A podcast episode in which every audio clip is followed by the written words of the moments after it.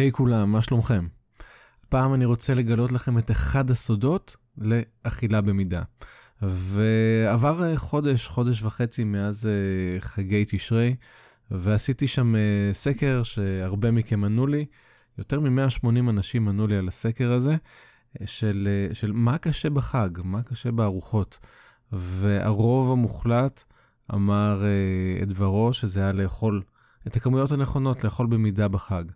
ובקרוב אני פותח שוב את ההדרכות על איך לעשות את זה, אבל הפעם בפודקאסט לקראת זה, אני רוצה לדבר על נקודת מבט פחות שגרתית לבעייתיות שבזה, בתקווה שהמחשבה על כך תעזור לכם לאכול יותר במידה, עוד אפילו לפני שהסדרה מתחילה. אז תחגרו את החגורות הבטיחות שלכם, כי אנחנו ממריאים. אז שלום וברוכים הבאים לפרק מספר 47 של הפודקאסט לאכול נכון מתוך איזון פנימי. והפעם לא רק קלוריות, מה חשוב לדעת על לאכול יותר מדי. אני רועי הניג, והפודקאסט הזה מיועד לסייע לחיות חיים טובים ומספקים יותר, תוך התמקדות ביכולת לאכול נכון ובריא, מתוך איזון ודיוק פנימי. ואפשר לעשות את זה, לשפר את הבריאות ולהוריד משקל עודף, בלי מלחמה, אלא מתוך יחס טוב לעצמנו, והבנה של עצמנו, וכחלק מחיים טובים בכלל.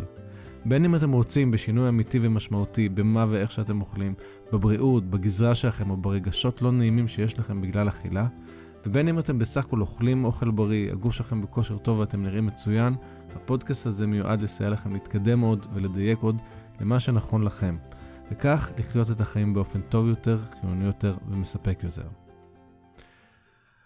אוקיי, אז אה, אמרנו שהעניין שלנו פה זה עוד זווית על אכילה במידה. ואני רוצה לספר לכם על uh, uh, שיחה שהייתה לי עם גבי, שבאה אליי לקליניקה שלי בכלל בגלל שהיו לה כאבי בטן. לרד במשקל זה לא העניין שלה. אפילו לא יותר מדי הטריד אותה היחס uh, שלה עם אוכל. פשוט היו לה כאבי בטן והיא באה אליי, חוץ מהמיין thing שלי, שזה אכילה רגשית והרזייה בלי דיאטה. אז אני גם נטורופט. מזה התחלתי. סיימתי את הלימודים שלי ב-2003, וזה משתלב בכל מה שאני עושה בקליניקה. עכשיו, אה, אולי כדאי לעשות איזה פודקאסט או אולי אפילו וובינר על נטורופתיה, כי זה מאוד חשוב. אבל בגדול, מה זה אומר? הנטורופתיה מתחקה אחרי חוקי הטבע שלנו. זאת אומרת, מה נכון לנו, אוקיי? Okay? מ-nature, טבע, מה הם חוקי הטבע שלנו? מה נכון לנו? Uh, וזה מאוד רב עוצמה, כי זה נכנס לדברים הכי בסיסיים שקובעים את הבריאות, או המחלה שלנו.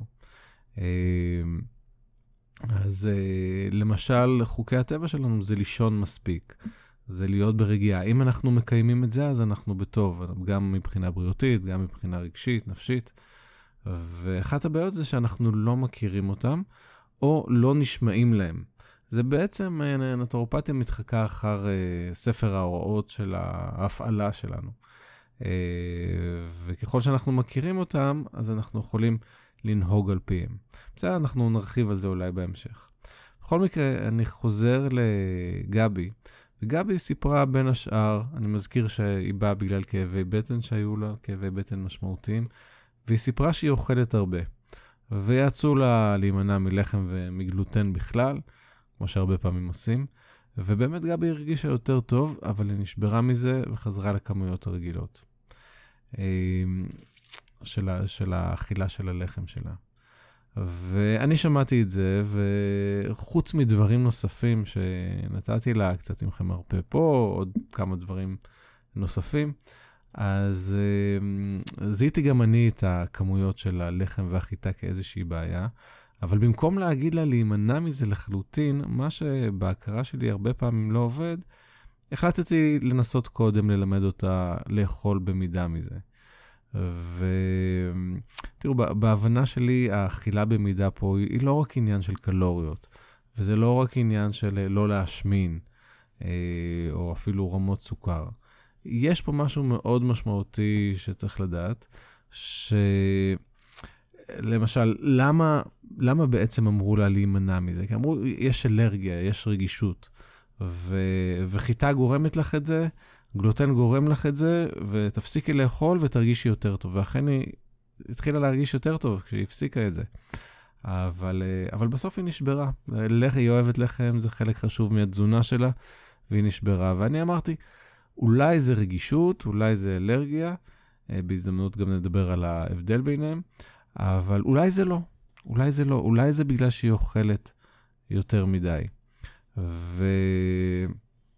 ודיברנו על כל מיני אה, אה, דרכים, שיטות לאכול במידה, נפגשנו שלוש פעמים. מהשבוע הרביעי היא באמת הצליחה לאכול הרבה פחות לחם, עדיין אכלה, אבל uh, אכלה הרבה פחות, וכאבי הבטן שלה פחתו משמעותית. בשבוע החמישי הם נעלמו, וזה למרות שהיא המשיכה לאכול חיטה. ולמרות שכמו שאמרתי, עשינו עוד דברים, לדעתי זה שהיא עברה לאכול במידה מהלחם ומהחיטה, אה, היה חשיבות מרכזית בכך. ו... ואני רוצה לשתף אתכם באחת מהדרכים האלה שעבדו מעולה בשביל גבי, פשוט אה, הסברתי כל מיני דרכים, ו... ובסוף היא אמרה מה, מה בשבילה עשה את הסוויץ', שבאמת עזר לה לאכול במידה. אז, אה, אז הדרך הזאת היא הייתה שאני הסברתי לה, פשוט מתוך הבנה, הסברתי לה בתוך הגוף שלנו מה קורה כשאנחנו אוכלים מדי. תכף תראו איך זה מתחבר לחוקי הטבע, לנטורופתיה. בסדר? אז, אז מה שנראה לנו הרבה פעמים, החתולה שלי בדיוק החליטה לעשות פה קצת רעש. אה, אז מה שנראה לנו הרבה פעמים זה ש... אוקיי, האוכל נכנס לנו לפה, אנחנו מרגישים ממנו טוב, יכול להיות לזה, זה נותן לנו כוח, אה, יכול להיות שזה גורם לנו להשמין או משהו כזה, ו... וזהו, ו... ולא נודע כי בא על קרבו, מרגע שנפרדנו מההנאה מזה, איפשהו שם נצברות קלוריות, וזהו. אבל אני הסברתי לגבי שזה הרי לא ככה באמת, האוכל נכנס לקיבה, ובקיבה הקיבה עובדת כדי... אה, לפרק אותו, יש שם חומצות קיבה, היא לשה אותו, ואחר כך מה שאנחנו אוכלים ממשיך הלאה. Uh, בהתחלה ב, ב, uh, מהקיבה עובר, עובר למעי הדק, עובר שם ואחר כך למעי הגס. וגם בקיבה וגם במעי הדק, מה שצריך לדעת זה שבקיבה, כפי שאמרתי, מופרשת חומצת קיבה. עכשיו, אני שנייה יוצא גם מתוך המקום רק של הלחם, אלא גם למשל לבשר, כן? אה, אז בשביל שהבשר יתקל כמו שצריך, עוף, דברים כאלה, או כל חלבון, צריך שיהיה מספיק חומצת קיבה. חומצת קיבה זה נוזל שהקיבה מפרישה, וגורם לה בעצם, לה... יש לזה שני תפקידים. א', זה מתחיל את העיכול של החלבונים, וב', זה עושה סטריליזציה של מה שיש שם. אם יש שם כל מיני חיידקים וטפילים, אה, פטריות לא, לא סימפטיות, החומצה הורגת את זה. יש גם כאלה שעמידים בזה, אבל באופן כללי החומצה הורגת את זה. עכשיו, היכולת שלנו להפריש חומצה היא מוגבלת, לכל אחד יש את היכולת שלו, כן, יש מי שיכול אה, הרבה ויש מי שפחות. ותארו לעצמכם מה זה אם הקיבה שלכם מסוגלת להפריש מספיק אה, חומצת קיבה בשביל נגיד 200 אה, גרם בשר, כן? או אה, שתי ביצים, ו- ואתם אוכלים יותר מזה, והיא לא מסוגלת להפריש יותר חומצה, מה יקרה לשאר ה- מה שיש בקיבה? אז אולי זה יישאר יותר זמן, אבל יכול להיות שזה לא ייתקל כמו שצריך. משם, ה- אה, מה שיש בקיבה, כן? אה, ממשיך ויוצא למעי הדק, ואז יוצאים עוד כל מיני חומרים, יוצא מהלבלב, משהו, יוצאים אנזימים, בואו נתמקד באנזימים. אנזימים זה חומרים שהגוף שלנו מפריש, אה, שהם מפרקים את המזון שאנחנו אכלנו קודם, כדי שהגוף יוכל לספוג אותו כמו שצריך. אז האנזימים הם מאוד מאוד חשובים בתהליך העיכול, ושוב, תארו לעצמכם, מה זה אומר? שיש לגוף שלנו כמות מסוימת של אנזימים, ואנחנו מכניסים, שמספיק לכמות מסוימת של אוכל, ואנחנו מכניסים יותר מהכמות של האוכל שה, שהגוף שלנו יכול להפריש אנזימים בצורה מספקת כדי לעכל. בסדר? אז מה קורה? הגוף שלנו פשוט לא יצליח לעכל את כל המזון שאנחנו מכניסים לתוכו. וכשהגוף שלנו לא מעכל את המזון, אז uh, מה שקורה שם זה, זה תסיסה. Uh, יש שם חיידקים במעיים, ומגיעים למזון הלא מעוקל, שגם uh, יש לו... Uh, uh, בעצם זה שהוא לא מעוקל, זה גורם להפרשה ממנו של גזים, וגם בתהליך של התסיסה הזאת קורה, יש גזים. ו- ואז זה גורם לכאבי בטן. פתאום הנפח הזה שיש זה קורה, גורם לכאבי בטן. ובכלל אנחנו גם, כש- כשזה קורה, כשאנחנו אוכלים יותר מדי, ואתם מכירים את זה, כשאוכלים יותר מדי, מרגישים עייפים. אה, פשוט כי הגוף מתאמץ, מתאמץ עם הכמות הזאת. ו- ובסיבה הזאת אני רוצה שתחשבו עכשיו. תחשבו עכשיו על הסיבה הזאתי, אה, שפשוט הגוף שלנו לא מסוגל, קשה לו, לא מסוגל, הוא מסוגל, אנחנו מסוגלים הרבה דברים, אבל יש לזה מחיר. יש לזה מחיר פיזיולוגי, שאנחנו אכלנו יותר ממה שאנחנו יכולים באמת לעכל. ו- וזה איזשהו פינוק לגוף שלנו, או, או taking care. אנחנו דואגים לגוף שלנו בזה שאנחנו לא מכניסים אליו יותר מדי אוכל שהוא לא מסוגל לעכל, או לא מסוגל לעכל טוב, אמרנו. Uh, הרבה פעמים אני מצאתי שאם חושבים רק על הקלוריות והמשקל וזה, נכנסים לכל מיני סרטים ותסביכים שגורמים בסוף לאכול יותר ולהרגיש המון אשמה. אבל uh, גבי אמרה שדווקא המחשבה הזאת על הגוף שלה, שהוא לא יכול לעכל יותר מדי, uh, ו... ולתת לו את מה שהוא יכול לעכל, מאוד מאוד עזרה לה.